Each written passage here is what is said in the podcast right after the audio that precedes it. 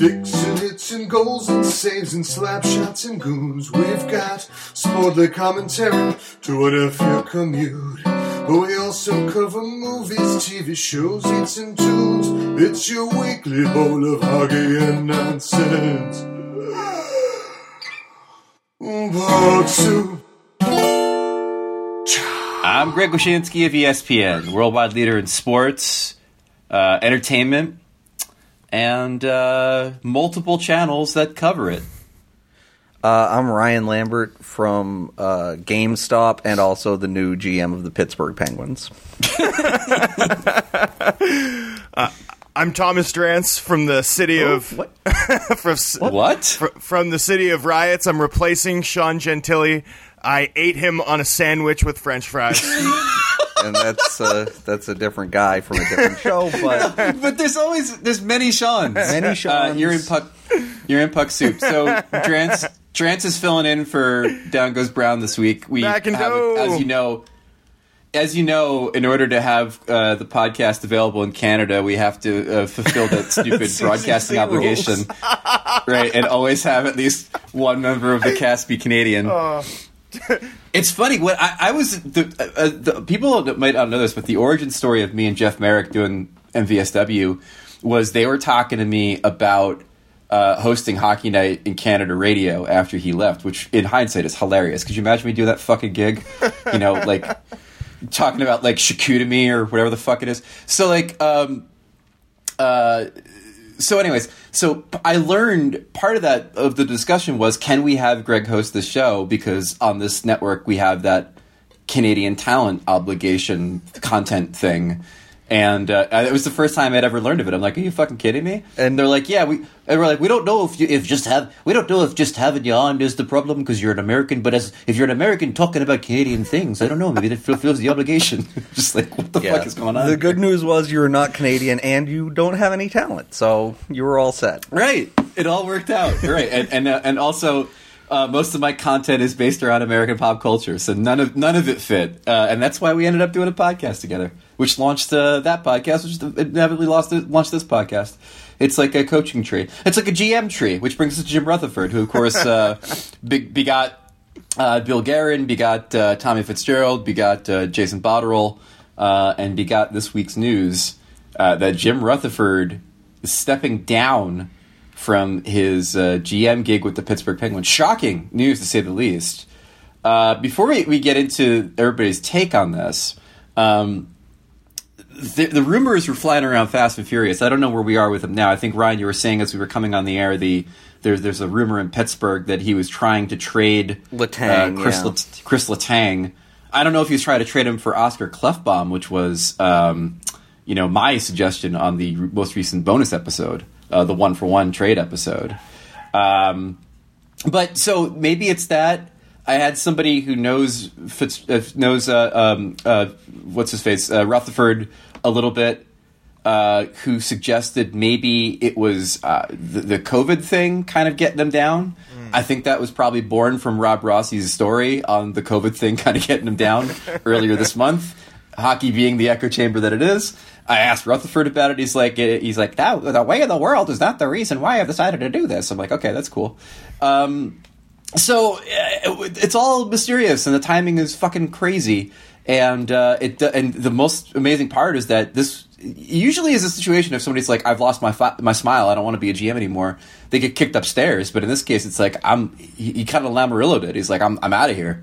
You know, I'm going to go do something else, maybe, or and or retire." But if he doesn't say retire, it probably means do something else eventually. Ryan, what was your take on uh, Jimmy Rutherford stepping? Yeah, I, I thought it was just a lost my smile kind of a thing because, you know, he's what, 70, 72, something like that. 71 becoming 72. Split the difference, yeah. Um, yeah. And, you know, it's like when uh, Chris Chelios played for the Thrashers for those five games, and, and Brett Hull was on the Coyotes for a, a hot minute, where it's like, yeah, I, I went into the season, I thought I was, I wanted to do it, and then I was like, nah, this sucks, I'm out of here. I mean, there's always that aspect of it. That- What'd you think? I, Trent? yeah, I legitimately think he just thought, you know what, fuck this. Respect if that was the case. I just can't imagine I the agree. GM walking away though, right? Like I wonder if I wonder if there was you know disagreement on an extension or something like that, and he just sort of uh, you know threw his middle fingers up in the sky um, and played hardball by walking Wow. away, which would be a, a badass move. But that's sort of the type of thing that you can maybe see from Rutherford, right? Rutherford, as I recall, Rutherford didn't when he leave Carolina, it was sort of odd too, and and kind I of feel on like his that's terms. right. Yeah. You know, It was on his terms. He's kind of yeah. like an old school, like this town's big enough for only one of us kind of guy. Um, so you know, I, I- I wonder if it was that. But look, the big winner. My big take on this is that the big winner of this is big Bill Guerin and Tom Fitzgerald, right? Because whenever whenever the Penguins get into a bind. It's always one of Rutherford's ex lieutenants who like take on the Bjugstad contract, right? Like it's always Bill Guerin or, or, or Botterill, like the Sheary Rodrigues deal. Like it's always his ex lieutenants doing him a favor, helping him off the schneid. Um, so I'm sure Bill Guerin came to the office in Minnesota today at, at Xcel or whatever and was like, "Phew, Yeah. Thank goodness. Right, right. No, he's no longer he's no longer in the in the uh, in the the life debt to Jim Rutherford. That's a very good take. Yeah, and Um, meanwhile, every Penguins fan is like, "You couldn't have done this before the fucking Mike Matheson trade." I mean, Jesus Christ. I mean, here's the thing with Rutherford, right? Like, uh, first of all, it's funny because essentially the GM they're going to be looking for is Jim Rutherford. Like, they're looking for somebody to come in. They believe they have a good team. They know there's something amiss about it. They want somebody to come in and fix it in the short term. And if you remember when Rutherford was hired, it was incredible because he literally walked through the door and, and and it was the first time I'd ever heard a GM say this. He's like, "I figure I'm just going to be here for two or three years," and you're just like, "What?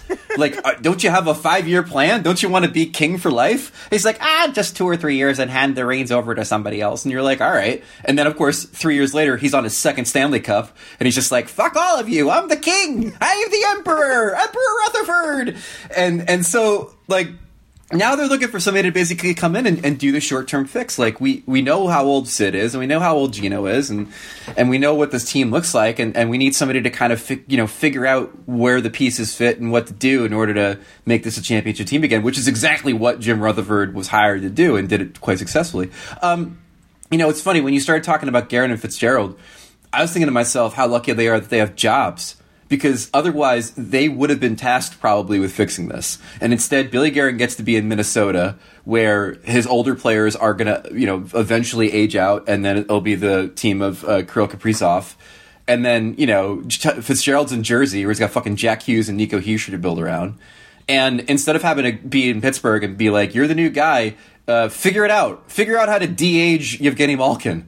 Um, like they get to kind of do their own things. And and I'm I I texted a GM yesterday who said that this Penguins job is still very is still very desirable, mainly because of the stability of the franchise. Like the, the big thing for a GM is like, am I going to get fucked by ownership? Yeah, and, you're not going to get fucked by ownership cap. in Pittsburgh. Yeah, of course. Yeah. So it still remains a very desirable job, but as far as like where you want to land with the chance for maximum success, like you totally want the blank palette versus the the paint step that's been on there for fucking 15 years, right? Don't you? Yeah, it, it's tough because you know, uh, not only are all the or the you know the three good players on like really good players on the team, you know, 33, 34, 35 years old uh, in the next couple of years, but uh, Malkin and Letang are done or their contracts are done after uh, next season, not this current one. And it's like when that happens, you're either going, well, I got to re-sign Evgeny Malkin until he's 38, 40, or let him walk, and there goes one of the best players in franchise history. And then, like, how do I sell that to Sid, who's signed until he's like 37 or 38 as well, and just a year Yeah. or two younger? And at that point, it's like, well, uh, Sid's going to be probably well past it at, at that point. You know, two years from now, what we think of as being Sidney Crosby isn't going to be Sidney Crosby anymore. And what what's the se- like? What's the sell on that to ownership? Like, how do you how are you not coming into this job going? Well, I have this job for four years, and then the team sucks and they fire me. Right. You want to come into that job and be like, I have a job for four years, and then you know they they ask out, and then I get my blank palette. But I don't know, man. What, Drance? You're you're Mario Lemieux. Let's say you're Mario for a second. Yeah. Um, f- first of all, congratulations on being the greatest player Yes, of all thank time. you. That's Puck Soup, Puck Soup canon. Six foot four and Um, still in great shape, dressed to the nines, the most intimidating man in hockey. Uh, Yeah. Very excited to be Mario Lemieux. Uh, the Ryan and I have, have, have wandered through your labyrinthine wine cellar to find you and ask you this question. What who do you who do you hire? Like there so amongst the candidates that have been bandied about by a number of people, myself included, obviously Botterill just signed to be an assistant GM in Seattle. He's now got Buffalo experience under his belt. Everybody looking at Ron Hextall, I mean, probably from maximum hilarity of like fucking Magneto taking over the X Men. And then and then, you know, Chiarelli's name's out there, uh, and, and a few others and, and I mean, let's not discount the fact that Pierre McGuire and Mario Lemieux are very tight. Mario, Mar- Mario, here I'll do it in Pittsburgh accent. Mario, Yins know who you're going to hire, don't you? oh my goodness. um, well, I, I mean, just to do Pierre a favor as his good friend Mario Lemieux, I'm at least going to interview him so that he can leak it to everybody. Uh, but the but, but look, the uh, first thing I'm doing again since I'm Mario Lemieux is uh, I'm going to light a cigarette. Um, just to help me help me relieve my stress,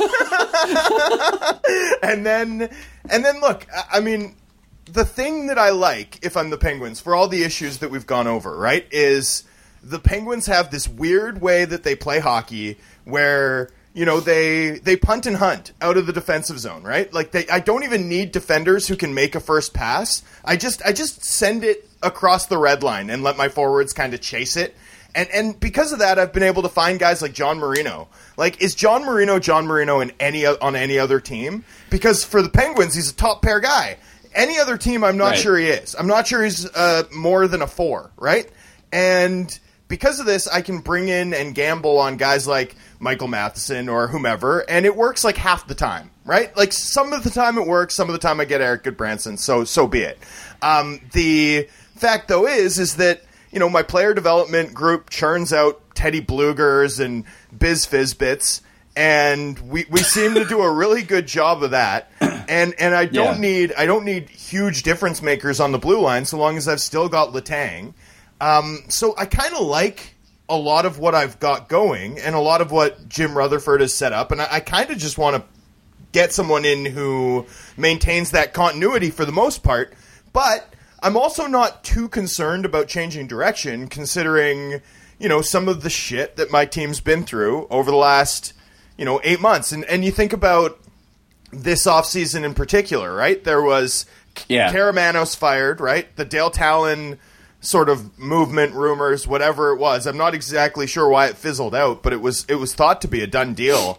Um, you know, Mm-hmm. a- among my league sources anyway, for for a long, long time, and then just didn't happen. Uh, you've got the Jared Scaldi thing too, right? Um, there's Yeah. there's been a lot of like sort of old cheese smell coming from my club, uh, considering. And so, you know, honestly, the guy at the very top of my list, as I, um, you know, finish my cigarette, put it out in my ashtray, and light another immediately, um, the guy who's at the top of my consideration list, honestly, if I'm Pittsburgh, would be Drury. Like, why not? He's the winningest American player of all time. I, I think he's ready for another opportunity. This is an organization that you know needs just a little bit of a tweak. Like some some fresh eyes are good, but I want someone experienced, uh, and I want someone who gets what we're doing. And you know, I don't think Drury is going to leave the East Coast for an opportunity. So I think his No. options are relatively limited. Uh, I think he's Yeah. done a great job in New York. I think you know, a little retool, like he'd he'd be my guy, w- winningest American player. Bring him on in. Uh, I think I, I think Chris Drury would be at the top of my consideration list as I uh, finish this cigarette. That's the conclusion I've made, and uh, now I'm ready to go start interviewing folks. I guess the question becomes: Would Sid accept a, a, a GM who's not done the job before at this stage in his career? Fair enough.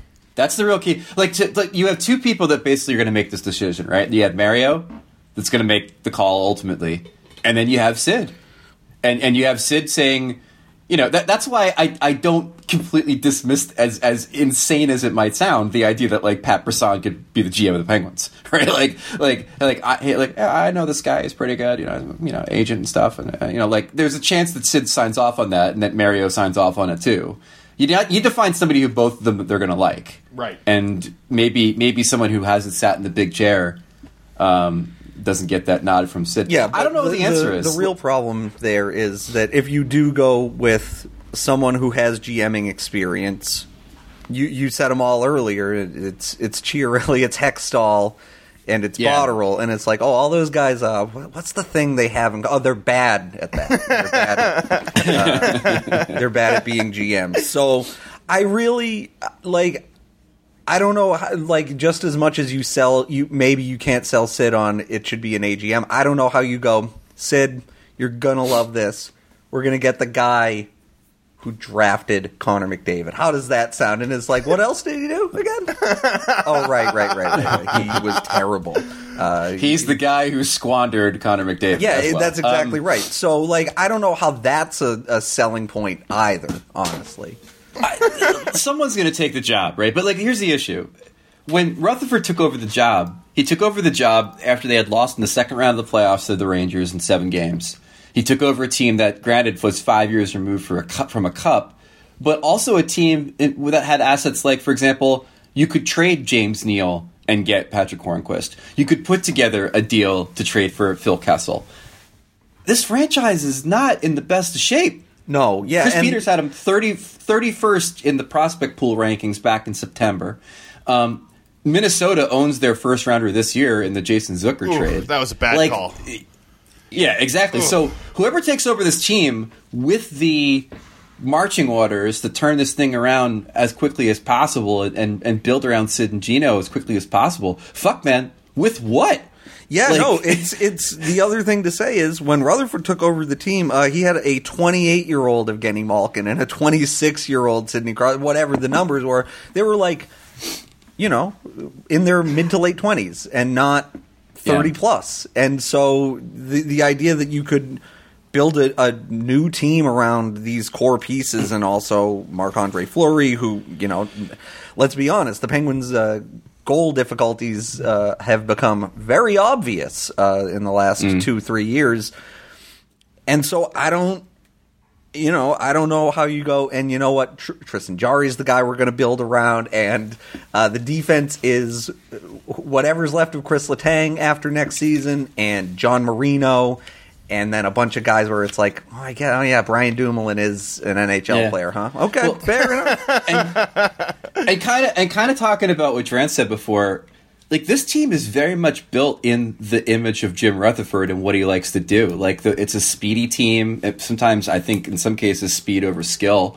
I, it's it's clearly a, de- a defense built in, in the way that he likes to build his D out, which is kind of the same thing. Carolina, it's like that. It's like that challenge on Top Chef where somebody starts making the meal and then they tag in somebody and they have to kind of like finish the dish without changing the menu completely. Right. Like whoever takes over this team does not have the opportunity to, to mold it and shape it in their own image, um, which I think is a real a real bummer for them too. I don't know. It's it's a conundrum. If you're if you're a Penguins fan, uh, you know you still have some hope. It's not a bad team. Like it, it, I think Rutherford's built himself an interesting little team. Um, I don't know if it's championship quality uh, at all, but it's going to be competitive. I think I think it's shown that it can be a playoff team on some nights, but you know, looking down, you know, down the line here, if you're a Penguins fan, maybe pull your seats over your head a little bit and go back to bed. Speaking of beds, today's episode of Puck Soup is sponsored by Brooklinen. Um, Brooklinen, folks, what? Out what? of ten. Oh, I didn't know we were switching to the fucking number system. I thought we were just doing letter grades. Is I- Okay, did I a- D, Greg. How's that sound? Oh fuck! Fuck you! That, all right, go back to the, the six was better. Some mornings you wake up and you feel ready to pull the covers back over your head, like the Penguins fans, and go back to sleep. No judgment, of course, but you know if you have the most comfortable sheets available, it might be the reason why. Brooklinen sheets are heartily endorsed on this podcast. I have them on my bed right now. They are the softest, most comfortable uh, uh, sheets and pillowcases that I've ever uh, had in my life. Um, when I go to sleep at night, uh, I am uh, wafted off to uh, to slumberland um, in complete comfort. It, it is one of those deals where you look forward to going to sleep because the moment your head hits the pillow, you're done. Um, this place is is great. Uh, variety of sheets, colors, patterns, and materials to fit all your needs and tastes. Over 50,000 five star reviews, which I believe Lambert was also the number that Wonder Woman 1984 hit. Uh, 50,000 five star reviews. Am I correct in that? Uh, no. That might be optimistic. Okay, I might be overshooting it. They're so confident that you will love their products that they offer a 365 day money back guarantee. And they're much more than sheets. They got comforters, pillows, towels, even loungewear, and much, much more. It's 2021. Jeez, where's my flying car? Do something nice for yourself and start the new year right. To help you do that, Brooklinen has a special offer. Go to brooklinen.com, B R O O K L I N E N.com. Use the promo code PUCK as in Puck Soup, to get $25 off when you spend 100 bucks or more, plus free shipping. That's B-R-O-O-K-L-I-N-E-N dot com. Enter the promo code PUCK, P-U-C-K, and get $25 off when you spend $100 or more. Brooklinen, get yourself some betting, people. You'll love it. Uh, we do the show on a Thursday. There are like 100 games tonight, so everything we're about to say, I'm sure, is going to be immaterial, but a quick spin around the league. Um, the Penguins, we should probably start over in the in the um, the former Metro. Uh, they're you know middle of the pack, hanging on. Top four teams right now: Washington, Boston, Philly, Pittsburgh. As we do the podcast, the Devils have looked good on some nights and not so good on others. Uh, the big surprise here for me is the Rangers getting off the blocks as poorly as they have, and the bigger surprise might be the Capitals. Since last time we did the show, uh, they all got COVID, uh, and then they all got hurt and yet they like beat the Islanders the other night with like Justin Schultz getting the game-winning goal. I, they've sh- this is a classic like Peter Laviolette's making this team better on a fundamental uh, subatomic level kind of kind of win. Um, what do you think of the of the East so far, Lambert? Yeah, I mean the the thing with the Rangers uh, is it was always it was always going to be dependent on whether they could get the goaltending, right? Like if if they had that, then they were going to be at least competitive, if not you know, actually a, a, legitimate playoff team, and they haven't gotten a fucking save all year. And part of that is the defense isn't particularly good, and David Quinn doesn't exactly have uh, a, wealth of good options to choose from uh, on that blue line. But at the same time, you know, the Rangers weren't probably weren't going to make the playoffs in that division anyway. So what does it matter if they're fifth or eighth or whatever they are? You know, I think at the end of the day, you're just like, yeah, sure, the Rangers aren't good. I think we expected that. Um, yeah, the other the other one I think is is the Bruins uh, are are scoring goals now, and if that holds up, look out, right? Like that's that was the big that and the defense were the big question marks, and uh, they're they're putting the puck in the net. So there you go. Jared, are you even watching the fucking East because you're in that Canadian division? That's been a big thing this week. Like like Elliotte Friedman apologizing for uh, not paying attention to the rest of the league because the Canadian division is like crack rock. Uh, and all you do, all you want to do is just like hang out there. Are you, are you paying attention to like the East? I am, but not the same way I usually do. You know, I, I will say not. I'm not watching the same volume of hockey out involving American teams that I u- used to, or that I do all the time, but not this season, just because uh, there's so much Canadian hockey that I got to watch, and so many different Matthew, like so many different cities in this country that are angry at Matthew Tkachuk for something, uh, that, I, that that's just soaking up a lot of my attention. Hmm, okay. That makes a lot of sense. And and yeah. my, uh, my one prediction before the season that, that has already come true is that Matthew Tkachuk would make a bunch of really great new friends in his new division. And it's definitely happening. Uh, oh, yeah. the, the Central.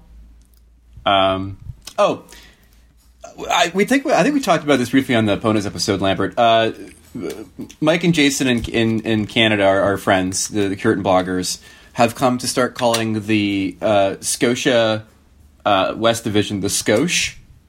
Um, which I I don't I, I, I hear hasn't necessarily been adopted, but can we? I I mean I, I I would have absolutely no problem calling the Discover Central Division the Disco. Yeah, you tried this Lambert, joke yesterday shot, too. It didn't. You didn't shot that down. Over. Yeah, you hated it. Yeah, it stinks. Anyway, in, in the Disco, the Predators are first, and then Columbus is second. The Blackhawks, as we all predicted, are third but they're only third because there are three teams in the division that have only played three games so far.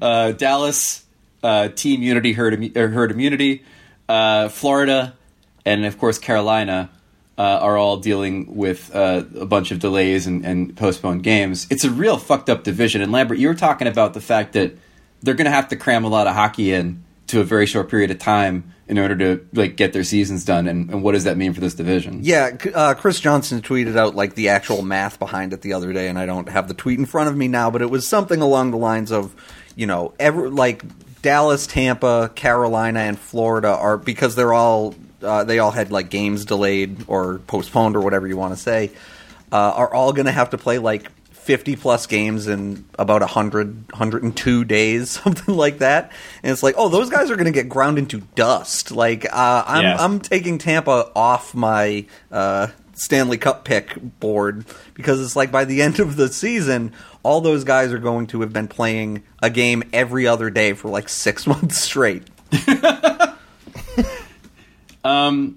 We had, we uh, Drance, we didn't talk about the uh, Dubois Laine trade last week because it happened um, After after, we recorded. re- recorded as as per usual. Um, I reiterate, like the greatest after we recorded thing in the history of Puck Soup was the the time that Lo- Lozo and I did an entire podcast full of like chuckles and dick jokes and references to Ocean Eleven, and then two minutes after like we we got done recording and we are uploading the file, uh, Gordie Howe died, and we're just like, ah. I'm like, do you have an extra 15 minutes to tack on the beginning of this episode because we really need to address this. Uh, but anyways, on a lighter note, uh, Dubois got traded. What was your take on the Laine Dubois trade? Yeah, I, for me, I think it's a win for Columbus personally, and the reason is is that they got Roslovic as well. Like Laine is obviously a rarer type of piece than PLD, and and that's you know they're both rare pieces. It's hard to get a number one center as young as PLD is, but you know the like Laine doesn't need to do a ton to round out his game. Like he doesn't need to become a two way force. He just needs to find one different way to score goals mm-hmm. than being a lethal natural distance shooter. And he's going to be one of the best scoring wingers in this league. And and in Roslovic, like I look at that as a, a chance to pull a reverse William Karlsson. Right, this mm. is Columbus's Oh. chance to to get a guy who has that Golden Knights effect. A, a guy that, in my view, honestly has the skill to be a genuine top six center. He was just never going to get that opportunity in Winnipeg. He will in Columbus, and and I think he could be a totally different player than he was on his former team with the type of opportunity that he's clearly going to get um, in Columbus under Tortorella. So honestly, I think considering the situation they were in with PLD getting benched and you know not trying at all uh, and forcing their hand. Uh, they get two pieces I really like. One of whom's you know directly comparable, and the other of whom I think is far more valuable than the third round pick they paid. Uh, Okay. I think they made by far the best of a bad situation. I kind of agree. I, I like I like this a lot for Columbus. I, I agree with Kekalainen that I actually think Laine is a bit of an underrated playmaker, if not a line driver. Um, I, I, I- you know, as far as his ability to do more than just score goals, um, and, and I think in in, in this deal, uh, they clearly got the player with the most with the highest ceiling too. Yes, Um, absolutely. and and I think that's a real a real big thing.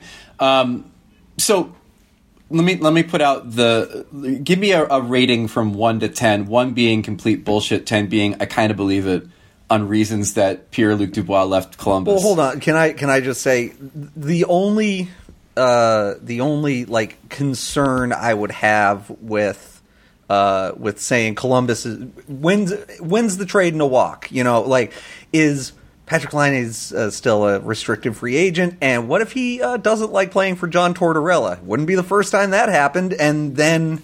You get what, maybe two years of him, and he's like, "Okay, have a good one, goodbye." Ah, You know what I mean? true, Like, the, I- I the think knife, that's the a- knife cuts the knife cuts both ways, though. I mean, what if Pierre Luc Dubois discovers that Winnipeg doesn't have any parks? Look, Right. no, I. Yeah. But but we're already saying Winnipeg hasn't didn't win the trade, right? Like Right, right, so. okay. That's certainly that's certainly true. But like, the only reservation I have is if the trade ends up being, well, our coach uh, pissed off. Uh, a, number one center or a future number one center, a guy who's getting there, that kind of thing. Um, and also, uh, it, it doesn't even have to be that Laine A doesn't like playing for Tortorella. He doesn't like the city. He do, he wants to explore other options. Whatever it is, if you're trading Pierre Luc Dubois for a year and a half, two years of Patrick Laine A, and Jack Roslovic, who couldn't get into Winnipeg's top six, then that maybe swings it back. But yeah, I. I, I think on, on paper you definitely have to give it to, to Winnipeg or uh, to Columbus right now that they that they uh, won the trade. All right, one to ten, one being bullshit, ten being I kind of believe it. Here are the three theories on Pierre Luc Dubois leaving Columbus because he refuses to say why he did. Theory number one: he wanted a larger stage. Give me a one to ten ranking on that theory, Lambert. Uh, seven. Drance. I'll, I'll go six. I, I doesn't it like you can't want a bigger stage and then be happy with Winnipeg, and he seems to be happy with Winnipeg. The answer is ten because uh, everybody uh, est his D during the playoffs and made him feel like Jonathan Toews, and he wanted to be a superstar somewhere. Well, the the other thing to say about that is, in terms of especially this year, as as we've just mentioned, uh, everybody's paying attention to every game in Canada like it's Game Seven of the Stanley Cup, final, right? Yeah, right, So exactly. like, This is true. so like, yeah, okay, they they have the, it's the smallest market in the league, it's the smallest building in the league, but like people are like. He's going to be in a situation where he goes to any restaurant post COVID, obviously. Uh, you know, he's walking down the street in Winnipeg, and people are like, "Ah, it's Pierre Luc Dubois! Oh my god!" Whereas in Columbus, they only do that for like the backup linebacker for Ohio State. Yeah, I was gonna say, are you saying are you saying he'd, he'd rather be covered like a star in a, in a market than have to be like the third story behind who's the long snapper for Ohio State right. this year? That- that's news? exactly. I get it. That's exactly right. Yeah. yeah. Uh, theory number two: uh, John Tortorella uh, wore him down, forced him out. He doesn't want to play for Torts. Uh, one to ten, Eight and a half. Oh, oh, a Fe- Fellini. Or was that nine? I- I'm Nine and a half is. I'm going. No, wait, is it eight and a half? Now I forget because they made that stupid movie that's like an adaptation of it. well, they made nine to five, which wasn't Fellini. That was Dolly Parton. Yeah. Um, it's no, it's eight and a half. You're right. Though. You were right. the Thank first you. time. I'm Yes, so I made stupid. such a good. God Or was that Bergman? Was it Fellini or Bergman? No, it is Fellini. Eight and a half. Federico. Fuck, Fellini. I, I'm so good at jokes. Drance, uh, one to ten. Three. I think I don't think players hate playing for Tortorella as much as the reputation might indicate. I think I would I would put it at a four and a half. I do think that if given the choice, you'd probably want to play for Paul Maurice than John Tortorella in theory. Um, I do think that I do believe Dubois when he says that that Torts' tough love m- made him a better player, um, and I also think Drance that like the Tortorella reputation still remains intact from his earlier tour stops and from his occasional battles with the media um, because I don't think he's the same coach internally that he had been uh, in like New York or Vancouver. I think he's mellowed a little bit. Even all the old Canucks guys, like even Luongo, who he legitimately forced out, right? Like he legitimately Yeah. forced Luongo out with the Heritage Classic boondoggle. Oh my God, Even Luongo, e- even Luongo s- still likes the guy. Like Yeah. it's it's awkward, but they but he likes the guy. He's like, yeah, he was honest with me at least, you know.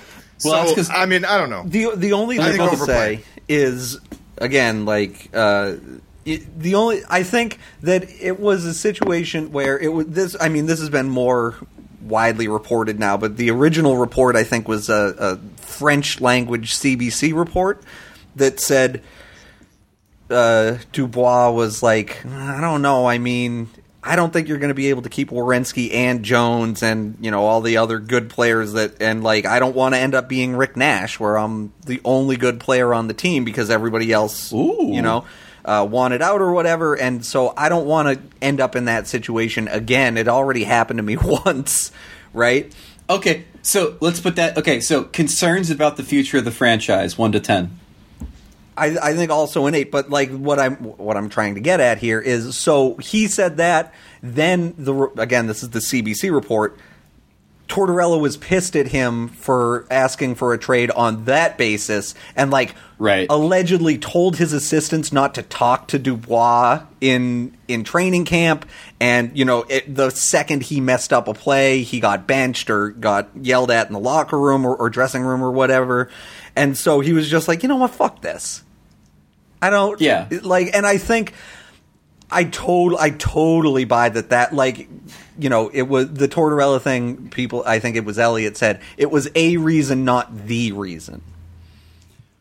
Well, I think I think you're we're, we're talking about two different things. Like long term prospects for staying, reason you want to get out. Tortorella probably like a four. Yeah, okay, sure. Uh, yes. ne- necessity for trade now probably like a fifteen. Yeah, right. right. Because it's like getting fucking benched and shit. Yeah, I mean, no, that's completely completely understandable.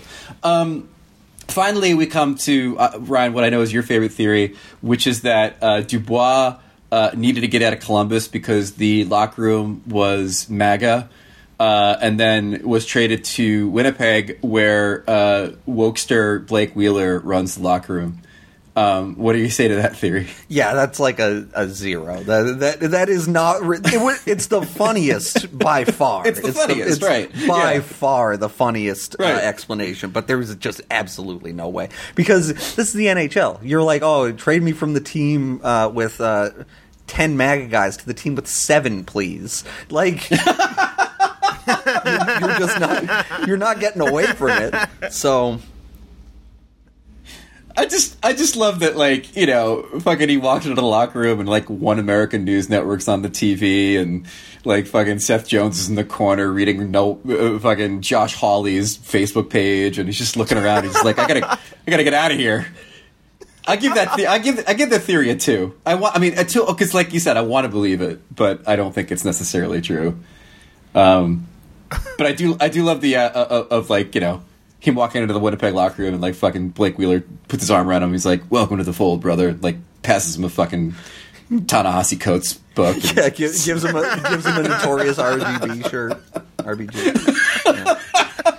yeah, fucking, fucking, fucking Spike Lee movies are on the TV in the locker room. Like it's a whole thing. It's great. Um, all right, so that's the Dubois trade. Glad we broke it down in an intelligent way. Um, we did not talk about the West. Uh, Vegas. It, it's it's the the top three of the top three: Vegas, St. Louis, Colorado. Um, I had I, the, Vegas St. Louis game the other night was the most fun game outside of anything that's happened in the Canadian division this year. That game was fucking bonkers and fun as shit. Yeah, rocked. Uh, Co- Colorado is just starting to steamroll people. The MacKinnon line, as of this broadcast, by the way, has yet to give up a goal. I think, which is fucking. I mean, come on. Oh boy. Um, the uh, and then you got this scramble for that last spot that we all ceded to the Wild. Um, Gibson's Gibsoning the Ducks. The Kings are a little bit better than expected, and Kopitar is playing incredibly well. And Which is then, why they're you know, better than expected. He wasn't right. that and good then you have year.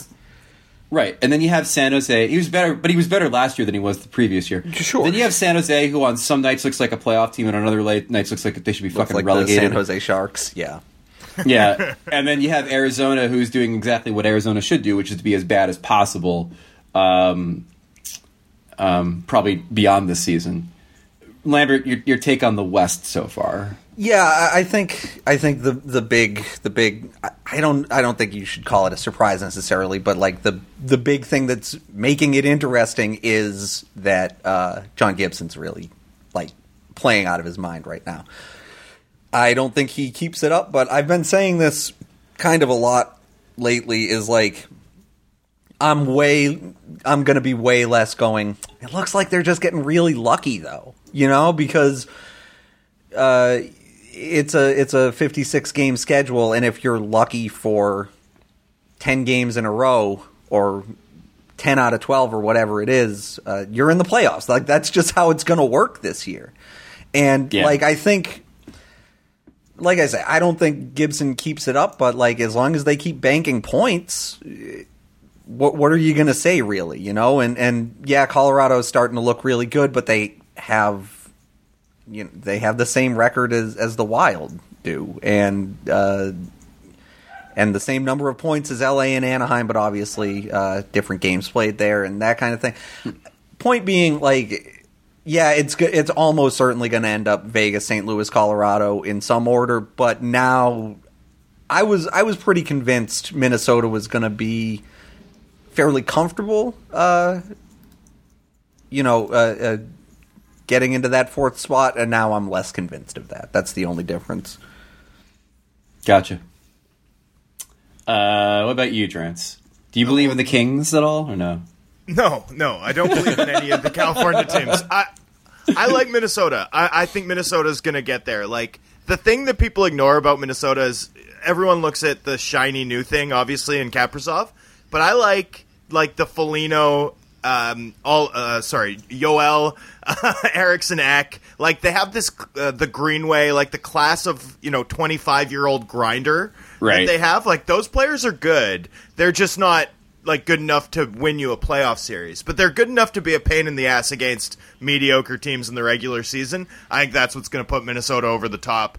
And also, uh, as much as my focus has been intensely on the North Division, uh, the Scotia, as it were, uh, By- Byram Makar is appointment viewing for me right Yeah, now. oh, yeah. Like I can't, I can't turn that off. It's the best. They're they're tremendous, and I'll watch it even though I have no idea what sort of um, you know marketing exec on an acid trip screwed up the Avs uniforms this season. uh, but I still can't turn it off, despite the fact that the Avalanche are like the coolest team on hockey that looks like shit.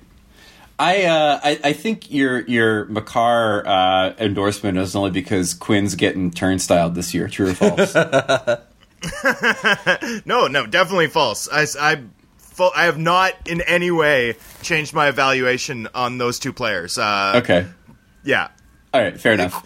Quinn's getting turnstiled for sure, but like, so's everybody. Vancouver. Vancouver Vancouver gave up three expected goals in a period to the Ottawa Senators last night. Like, yeah. It's I'm not I'm not sticking that on Hughes, man. Holy It's bad. Yeah, the whole. It's bad. Uh, it, it turns out just signing a bunch of bad defensemen doesn't doesn't help your team. It's No, weird. li- Listen, all right, let's talk about Canada for a second. And since Drance is here, we should probably focus on our sweet boys, the Canucks. I, I really think that in this in this league, you have teams that have been able to get right into the the step of the parade, and teams that maybe needed a little bit more prep time before the parade started, right? And fucking like without a preseason to sort of navigate through this re- retooled blue line um, you know, to, to give the goalies a chance to kind of get into their groove. Like, I, I think that, I, correct me if I'm wrong, I think the lack of a preseason hurt Vancouver maybe a little bit more than other teams. True or false? I think probably true, but I also, you know, other than like Nick Nick Ehlers being momentarily in the protocol and the Winnipeg Jets sort of spending a, a, a minute, um, you know, canceling practice, like the Canucks have been the only team that was dramatically impacted by COVID protocols or by COVID Yeah. related absences. JT Um, Miller. and yeah, JT Miller right off the hop. He still hasn't got right. Um, we're we're now doing this thing in the Vancouver market where after the game, people ask JT Miller about his lines zone time, and he argues it. He'll be like, "I don't care what the shots say. Like we spent a lot of time in the offensive zone this game, and then last night he scores two goals. The line takes over the game in the second period, and he's like, "We didn't play that well. We just scored into a couple empty nets. Like we had no zone time."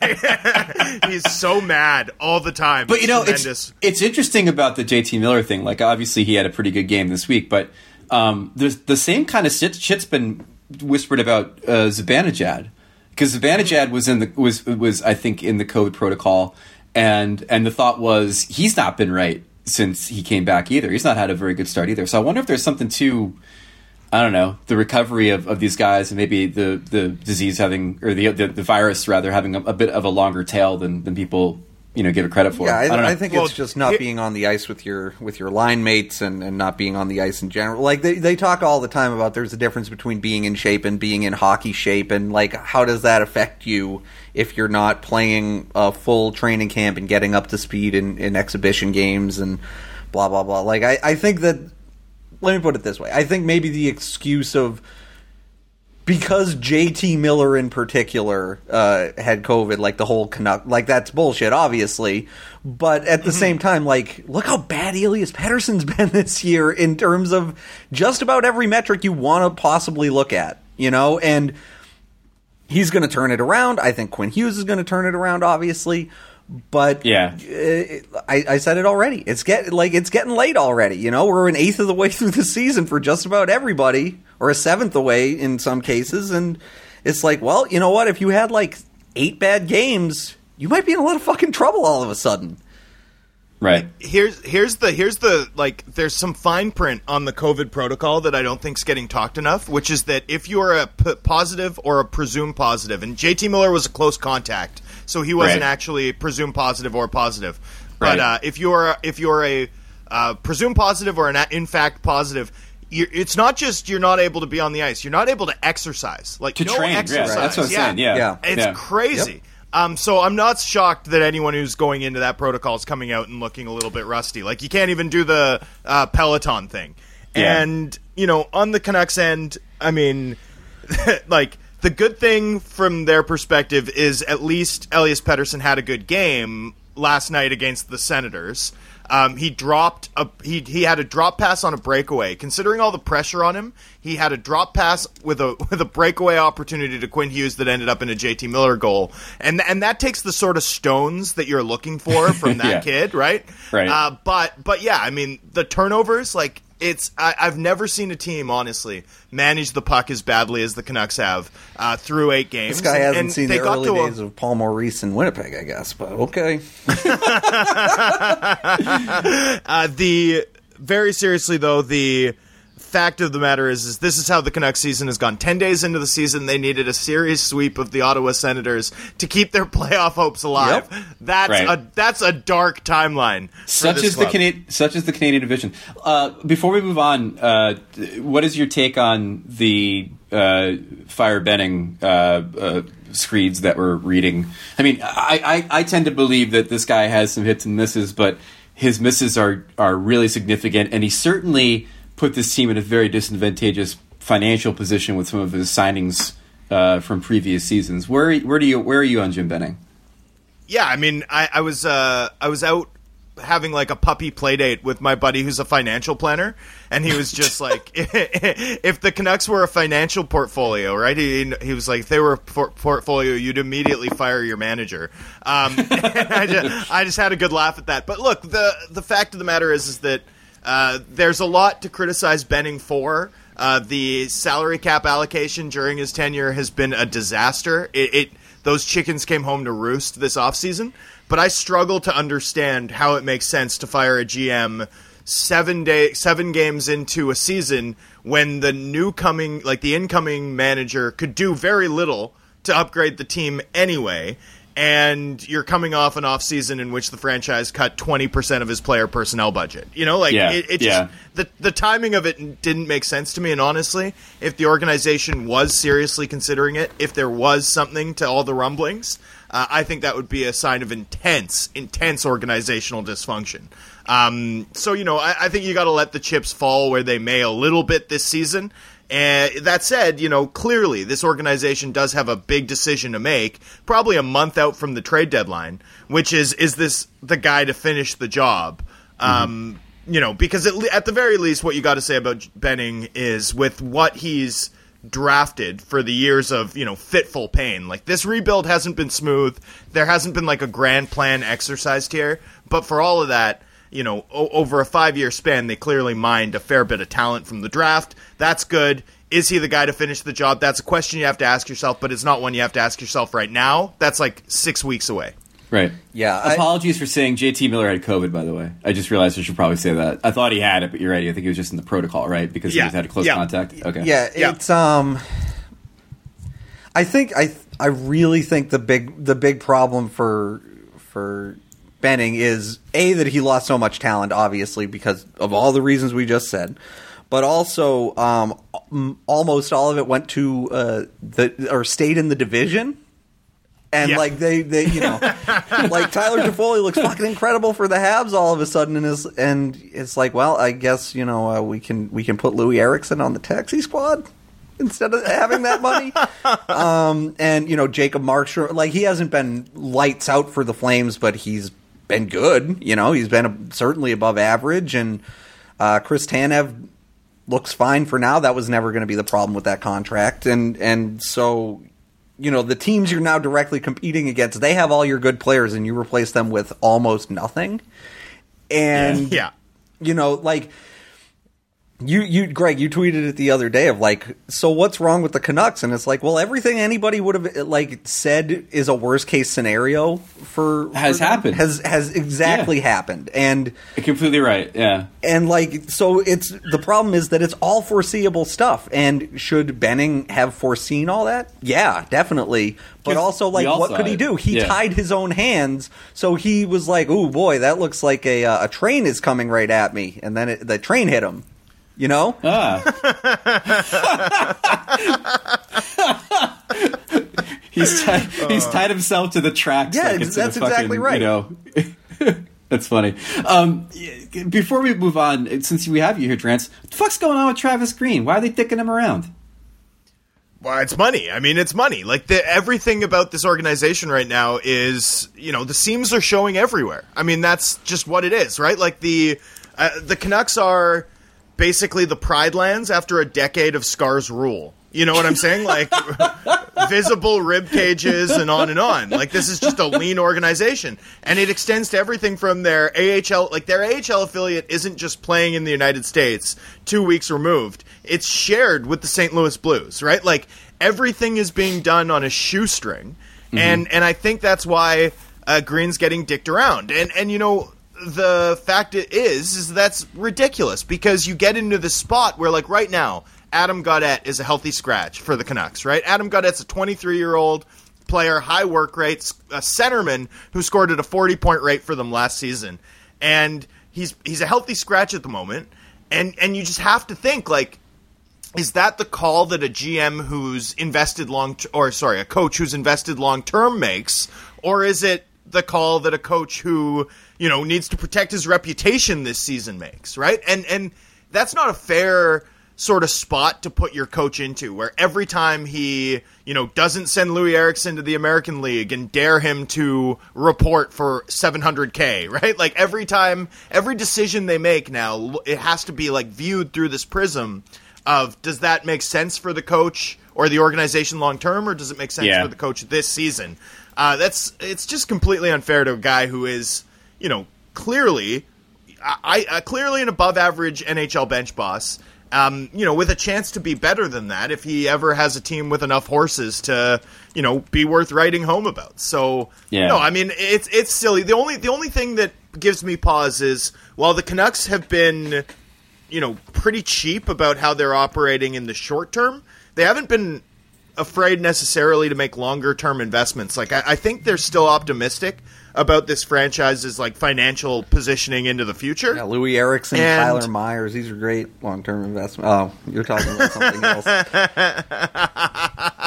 but the but the like the logic of a green extension is it's like it wouldn't kick in until next season anyway and you can stagger coaches contracts doing all sorts of things. Like there's no reason you couldn't have him you know make 1.5 million next year with like a ratchet to 2 million if you have fans in the building right? And then and then sort of go up so that his you know contract value ends up at that like 3 3.2 um you know which would represent league average for NHL bench bosses I, I, there's no reason you couldn't structure a deal to mitigate your risk and have the guy locked in. The fact that they haven't done that does suggest to me, anyway, that with two years remaining after this one on Jim Benning's contract, those years, uh, it's not believed they're fully guaranteed. The organization might be looking at this season as one to evaluate everybody uh, before Yeah. figuring out and charting the next direction. And that's sort of the one thing also that gave me pause when the Benning rumors started to fly is how much are those situations connected? Uh, because otherwise, like as much as you know, this Canucks team has been mindful of their balance sheet this offseason, uh, the the logic of what's going on with Green doesn't quite square with that entirely because of when he'd actually be getting a big raise. Real quick, what do you put? What odds do you put on him going to Seattle?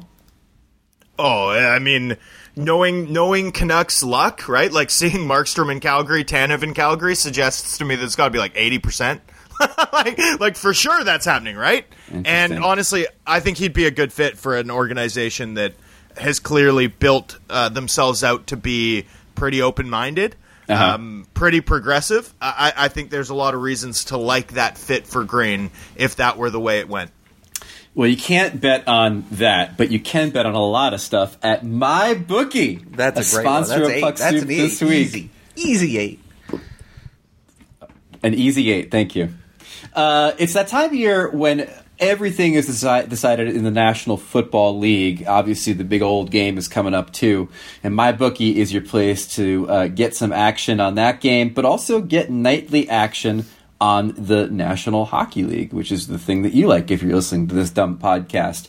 You've heard the name just around everywhere. My bookie, the industry's leading online sportsbook and casino. It's not hard to understand why. With thousands of lines to bet on all of your favorite sports, they've got all the latest odds. Period. Take advantage of my bookie's prop builder and live in-game betting. Man, I really wish I had taken some action on that Vegas game the other night. Um, where every single run, throw, touchdown, and goal is another chance for you to put cash in your pocket. Visit their mobile friendly website today and get your deposit matched halfway up to $1,000. Just use the promo code PUCK, P U C K, when you make your first deposit. The best part is they make it simple with a variety of ways to deposit instantly, including credit card, bank transfer, Bitcoin. Not sure if they take GameStop stock. Uh, you'll have to check in with my bookie, but Bitcoin for sure. Whether you're at home or on the go, on your laptop or on your phone, it's not too late to make your New Year's resolution a resolution to get paid. Again, get your first deposit matched halfway up to $1,000 with promo code PUCK, bet, win, and get paid at my bookie. All right, uh, a couple things before we head out. Baseball Hall of Fame. I just wanted to know, Drance, because I, I honestly don't know where you stand on this. Where do you stand on the steroid guys getting into the Baseball Hall of Fame? Oh yeah, let him in. Why, why wouldn't you let him in? They did amazing stuff. They did amazing stuff. In fact, I find baseball much less interesting now that there's not guys the size of brick houses mashing 450. Um, yeah, no. I mean, why wouldn't you let him in? It's ridiculous. I love the people too who are like, "Oh, I don't know if I can vote for Clemens because of character issues," but Curt Schilling, oh boy, he's a guaranteed first ballot guy. It's like, what? What are you talking about? Who gives a fuck? Anyway, that's my view. I think that's fair. Uh, I also think that in the cases of Clemens and Bonds in particular, the I've always I've always bought the idea that they were Hall of Famers before the juice. Uh, in theory, like like Barry Bonds was the best left fielder in baseball, like hands down, even when he was a, a twig with the with the Pirates. Uh, Roger Clemens was Roger Clemens in, in 1986. You know, before the juice. Like I I, I I've always felt like that part of it was a bit overstated. Now, granted, maybe they uh, achieved legendary status through uh, means, but again, my problem with baseball is always like we know these guys did it, or at least we're sure these guys did it. How many of those guys don't we know that did it? Yep. And in an era that was clearly the steroid era, the idea that you're going to fucking pull these guys out of a lineup is insane to me when everybody was cheating. You know? Yes. So, Yeah, you're you're No, never I going to know what percentage of Major League Baseball was doing the same thing those guys were. So, you know, like whole I don't know. Barry Bonds uh, hit a shitload of home runs against guys who were also juicing. So, like, d- does that cancel it out? you know, I don't know. I, I would say it does, but I also I just I think Barry Bonds rocks. I, you know, one of my favorite players of all time. So. the Schilling thing is weird for me because like i you know like i take obvious glee in, in him losing his fucking mind not getting in. Like that's great. He's he's a horrible person. Um, you know wishing the death on journalists is not something that i uh, generally find to be an appeal appealing thing in a human being. Um, but the character clause thing in the hall of fame always to me struck me as like the things that you did while you were a player Well, it's all. It was Um, also just introduced to like keep black people out of the out of the Hall of Fame. Well, yeah. so- Okay. Yeah. So it's got it's got it's got some problems fundamentally Yeah. uh, with its introduction. But I I go I go back and forth on it. Like I'm not saying that he belongs in the Hall of Fame. I mean, obviously, like. Um, you know, I, I'm not going to treat the Baseball Hall of Fame with the fucking sanctimony that baseball writers do, where they film themselves voting and That you know, video goddamn ruled. It was fucking so Ken funny. Burns documentary. So yeah, good. It's it's. I mean, how, how many parodies of that are we going to see around awards time? Oh, yeah. you know, for the PHWA.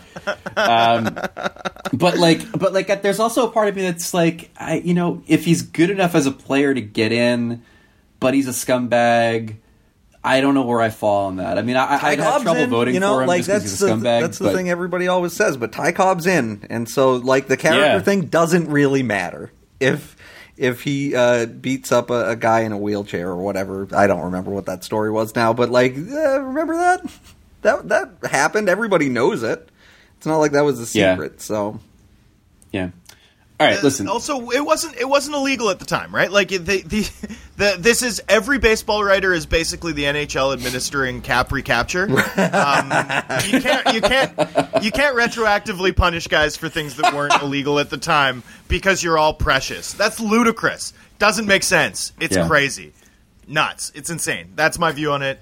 Gotta Yeah. gotta. If you need to build a steroid wing to to make you feel a little bit more comfortable and Yeah. like slightly keep those guys askew from the rest of the pool, do it. But you're you're basically just not telling the story of 15 years of baseball history, which doesn't make yeah, sense. and the the other thing to say uh, is that next year apparently David Ortiz is eligible, and he got caught with PEDs, and everybody loves David Ortiz. So is that gonna matter to people? We'll find out. Yeah. Also, A Roger Rod's eligible the- the- next year. That's going to be fun. Roger Clemens is the uh, Ilya Kovalchuk of uh, of of the Baseball Hall of Fame. That's right. All about cap recapture. Real quick, couple things. Uh, we do want to mention the NWHL bubble, which has been uh, a lot of fun to watch. If you're not watching the games on Twitch, you should watch them. Um, they're they're they're cool. Like if you're if you're flipping around the dial on NHL games and you're like, I, I don't feel like watching the uh, second period of Dallas and Detroit waiting for their first shot on goal for 15 minutes uh, flip on the NWHL. It's it's been good hockey. Uh, the big news this week, obviously, was the huge uh, kerfuffle between Barstool and the NWHL uh, writers, fans, and then players as uh, Saroya Tinker got involved. Not going to belabor the point. There are people that have um, a lot more skin in the game than three white dudes uh, to comment on this. Um, but just briefly, like from a PR standpoint, it is amazing to me how Barstool is so adept at this, where the gripe for people was about the the organization writ large and its history and its tactics and the way that they willfully dispatch people to attack their critics without any repercussion or in this case even pulling back the reins. And then the reaction from Barstool is to center Erika Nardini and say these are heinous attacks on our, our CEO, who is a girl boss and a respected. yeah, I can't believe person. liberal feminism got weaponized like this. That never happened. Yeah, it, it, it is incredible. like like I'm, I'm I'm watching the fucking Dave Portnoy video where he's saying that you know Saroya Tinker should be in fucking jail, which is just beyond the the goddamn pale to say shit like that, especially in this climate. And I'm thinking to myself, this is this is the reason people don't want the NWHL to be in business with Barstool. Is this man speaking right now? And then like the entirety of Barstool says, "Stop calling our CEO white supremacist." I'm like, you did an amazing job. Like the fucking shell game these guys play sometimes when they get criticized is incredible. The other thing they do when they get criticized that is incredible is something that I've always known about Barstool that I don't quite know why people haven't really picked up on, which is that it's just Howard Stern shit, but like 30 years later. It is it is uh, doing something outrageous, getting criticism for it, and then taking that criticism and not only acting as if you're the aggrieved party, but then taking that aggrieved party thing and making it into content. How many fucking radio shows, Twitter accounts, social media videos were created off the back of the NWHL versus Erika Nardini war this week? Like fucking a day's worth? Two days Yeah, worth? more than that, Like yeah. it is, it is incredible. And, and, and again, as every time this comes up, I, and, and I'm talking to somebody offline about it, I'm just like, follow the playbook. It's the same thing every time. I mean, it, it is just, it is not rocket surgery to figure out how they do this because part of the brand is aggrievement. Part of the brand is you know they they hate us because they ain't us and it was really f- interesting to see how many barstool people came out against the nwhl from a perspective of don't you want their money because like you know they they every day they have to deal with the fact that they work for an organization that has the reputation that it has. And they've got to make the decision do i you know want to face up to the reputation this this organization has or do i want to cash the check? And they cash the check which is their right. That's fine. But it's really funny to see them looking at another, another organization and being like why don't you want to cash the check? Because i do which is essentially what the nwhl issue was this week. So I don't know. It, it I I hate seeing people attacked, um, but I'm, I'm also in awe of how efficient the barstool uh, uh, reaction cycle is. It's been happening for years, and uh, it's it's an art at this point. Um, also, uh, it'd be great if Saroya Tinker didn't have to be the first person to speak out as a player. It, it reminded me, reminded me very much of the Evander Kane deal, where like Evander Kane had to uh, pull the cork on talking about Black Lives Matter and and George Floyd's death, and then everybody decided they were comfortable with it. Um, we got we, it, it does not have to keep falling on black players to fucking lead the charge for change in hockey, and it and we keep saying Well, that every yeah, I time mean- it happens, and yet it always happens Like it has to because uh, you know. because everybody's on the fucking fence. Yeah, that's it's hockey. So that's I- the point. I give her multitudes of credit. She's an amazing person to begin with. Like, you know, she's worked with the Black Girl Hockey Club in developing scholarship program. She does mentorship. She has used her platform as a player in a way that blows your mind that someone that young could be that smart about the opportunity they've been given to have a voice and have a platform.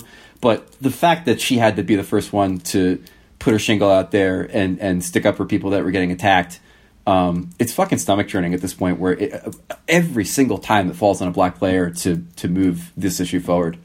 Um, so I don't know. It, it's it's got to change at some point. Uh, Drance, you're up against it. Do you want to you want to head out and then Lambert and I could do the last bit or what? Sounds good. Yeah. Sorry, I've got uh, I've got my radio hit No. with uh, Jason and Jason and Bruff. Uh, they're gonna call me shortly, so I better uh, make sure Yeah. I'm prepared for that. Hey, thanks for having me. Hey, though, listen! gents. Before you go, where can people find your stuff? Oh, the Athletic. I have uh, Athletic Vancouver. I write about the Canucks all the time. Sometimes I write about other teams, but not really. And also, I have a podcast called the Vancast. I do it with Jeff Paterson. Um, it's very dry.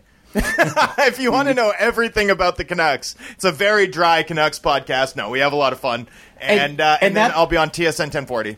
Awesome. That now that that podcast you're talking about like uh, Dodge Caravans and Plymouth Voyagers and other types Yeah. of vans, or mostly, mostly it's about strategies for living in your van. uh, Oh, because you know th- this is Vancouver and real estate is pricey. Uh, so yeah, I- I- that's that's really it's more about like good good mobile appliances um, to help you live a good life in your van. Yeah. Well, sir, as a as a dedicated fan of Love It or List It Too, uh, Yes. I, I am fully aware of Vancouver's housing uh, situation. Thank you, sir, for joining us this week, and uh, it was good to good to talk to you again, buddy. yeah. Thanks for thanks for having me, gents. Hey, Cheers, brother. There he goes, Thomas Drance, ladies and gentlemen. All right, Lambert Thanks, and I guys. will will uh, close out the show with a little overrated, underrated.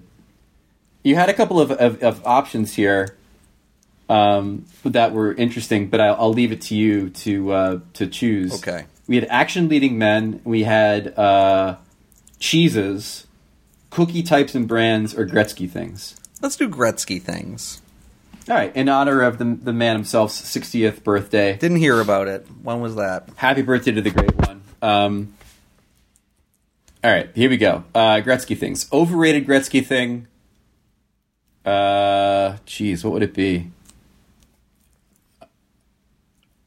Um, overrated Gretzky thing would be. Uh, jeez, what what what record should I pick? Yeah, I, is the I, question. I think um, the overrated Gretzky thing is probably uh, just the fact that, like, oh, can you believe he, he scored all these all these points? It's incredible. Uh, no, I mean it's the 1980s. You know, like like honestly, it- the fact obvi- I, I think he is the greatest uh, offensive player ever. I, I think that would be very difficult to dispute because of the whole thing of like if he's never scored a goal, you know, he'd be the all-time uh, points leader in the league. Um, no, you know what? I'm going to change it. It's the fucking you miss 100% of the shots you don't take quote. Yeah, that's a good choice. I'll I'll I'll get down and agree with that. That is uh, a part of his legacy and a, a very uh, overrated thing that I think The Office obviously co-opted at some point. Yeah, well, Under- the other thing I wanted to say about it though is I recently was looking at old Gretzky stuff, and um, it's really funny because like it was a quote that he gave to Bob McKenzie like when he was on pace for like early in a season he was on pace for like 500 shots on goal or some crazy fucking number like that. And um and so, you know, he said I people always say, you know, you got to shoot more, you got to shoot more, and I always say you miss 100% of the shots you don't take, but only maybe 3 or 5% uh, go in if you do take them. And it's like Wayne, you might want to run those numbers back, bud. I mean, the, I, I don't know off the top of my head what Wayne Gretzky's shooting percentage is, but I'm going to assume it's higher than like Mark Giordano's. Um, underrated Gretzky would be Stephen Brunt's book, uh, Gretzky's Tears, uh, which covers his time in Los Angeles. I feel like his time in Edmonton has been covered and covered and covered and covered again. I, I, this was the first time outside of maybe a little bit of that um, 30 for 30 where his his career in, LA was really uh, brought to light for me.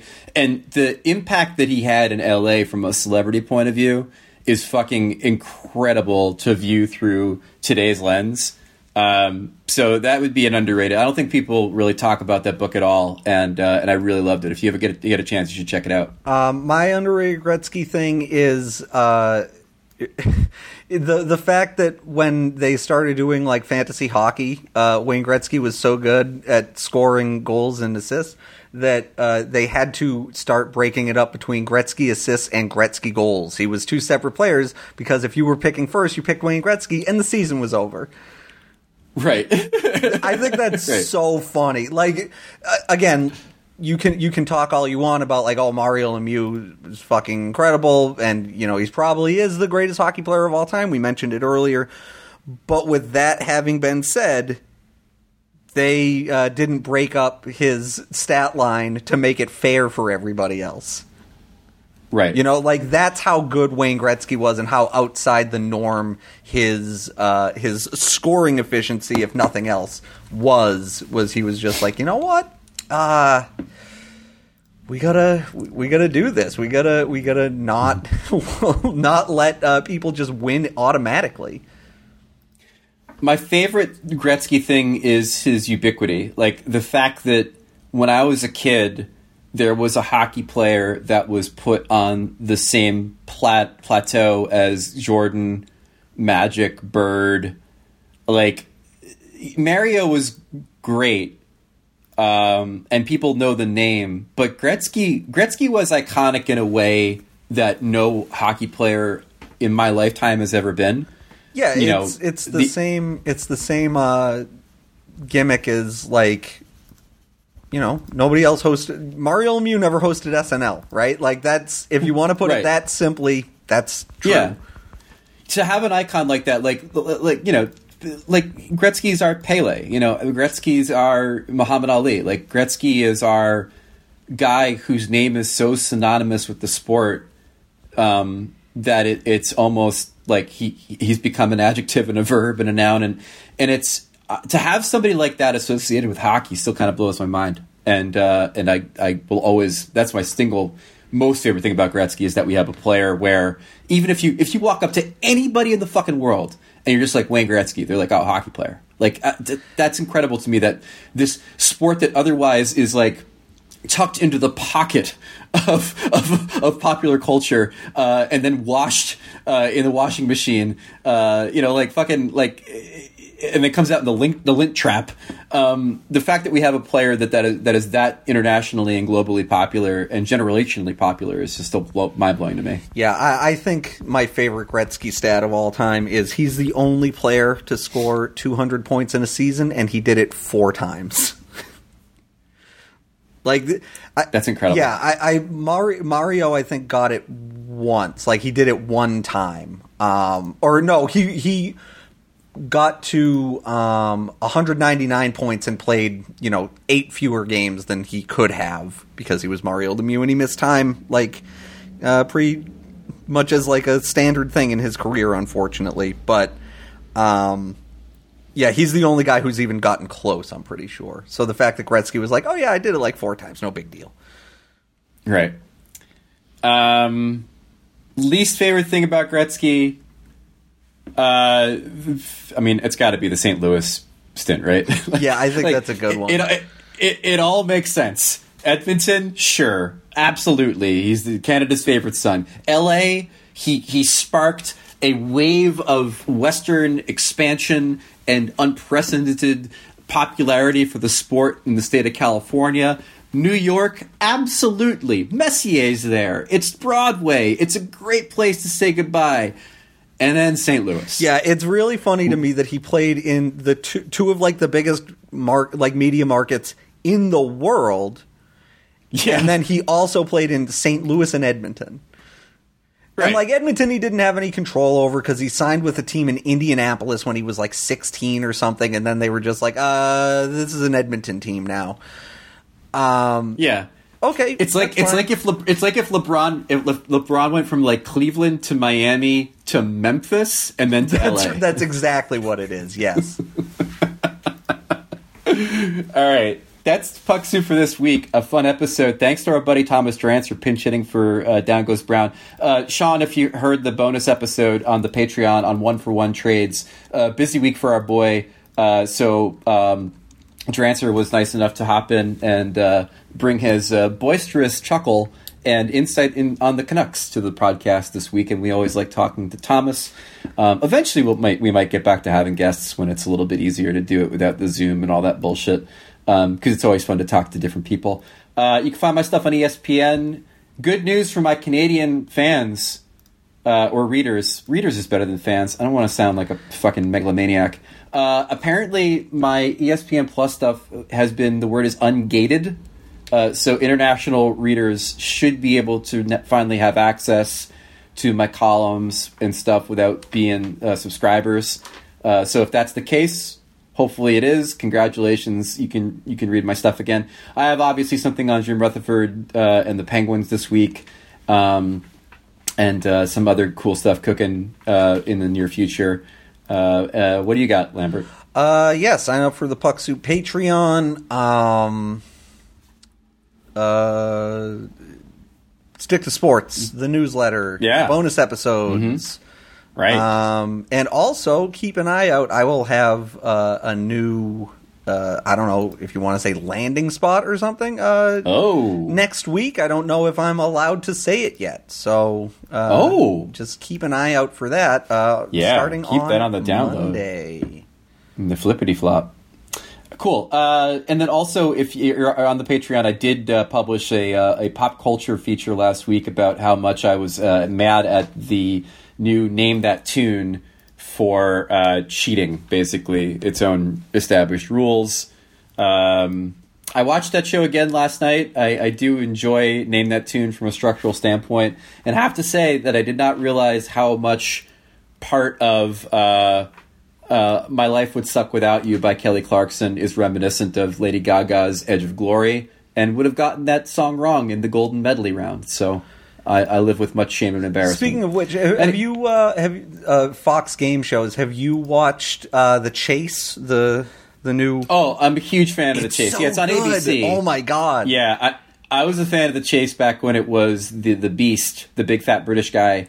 Um, they used to have that show on Game Show Network, and uh, was a big fan of the show then. Uh, I still uh, uh, Miss Brooke Burns was the the host, and she was great. Uh, but that show is a ton of fun, structurally great. Uh, I I do wonder if there was a way to make the final round a little bit more exciting because I feel like. It's definitely plays into the hands of the of the smart guy. Well, the, I think the real end. problem is that um, on most episodes, it's like uh, one person who's very obviously not good at the game, uh, and one person who is very good at the game, and they're kind of like waiting for the other person to ring in, and they just don't do it. Yeah, and and it's also one of these deals where these guys don't quite get the strategy of it, which is that if you know you have somebody who's an idiot, try to get them to increase the amount of money in your bank as much as possible by taking like the most challenging path uh, and the shortest distance between themselves and the chaser. And then if they succeed, great, they've added money to your bank. If they fail, you get you've gotten a dum dum off your team. Yeah, I- like that's exactly what they should be I, doing. I was watching it uh, last night, the most recent episode, and they were like, and uh, one thing the people don't do enough on that show is pass when they don't know the answer. They'll sit there and go, uh, uh, uh, John Roberts, and they're like, well, Stephen Breyer is the oldest uh, one, and you also wasted Yeah. four of your like four extra seconds. If you don't know it immediately, pass and go to the next one. Pass it. Yeah, it's good strategy. Um, also, speaking of game shows, shout out to my friend Elliott Kalan, uh, who I know from the Flophouse and from his work as lead writer on Mystery Science Theater 3000 and from Douglas Movies, where uh, Elliott and I first met. Uh, he was on Jeopardy this week and did not win. Uh, came in second, but acquitted himself quite well, and uh, it's cool to see. Uh, re- I've only I've only known like maybe like three or four people that have ever been on Jeopardy, so it's always cool to see that happen. Um, it was kind of I was kind of starstruck because he didn't mention it beforehand. Then we turned it on. Me and Ruby as we're eating dinner. Hey, I know that guy." Elliott. Yeah, it was really cool. Yeah, I only, uh, Um, I only that only happens to me on like uh, hockey, I, where I go, oh, I know that guy. He's my friend. Right. Yeah, it used to happen to me on Cops. Um, but, uh... All right, everybody. Thanks for listening to Puck Soup. Uh, enjoy the uh, mailbag. Hopefully, you dig the uh, bonus this week. I, th- I thought it was a lot of fun. Uh, really creative idea on creating some blockbuster one for one trades. And uh, and we'll talk to you uh, next week when uh, Sean's back. Take care, everybody. See ya. Sticks and hits and goals and saves and slap shots and goons. We've got sportly commentary to what if you commute. We also cover movies, TV shows, hits and tunes. It's your weekly bowl of hockey and nonsense. Puck soup,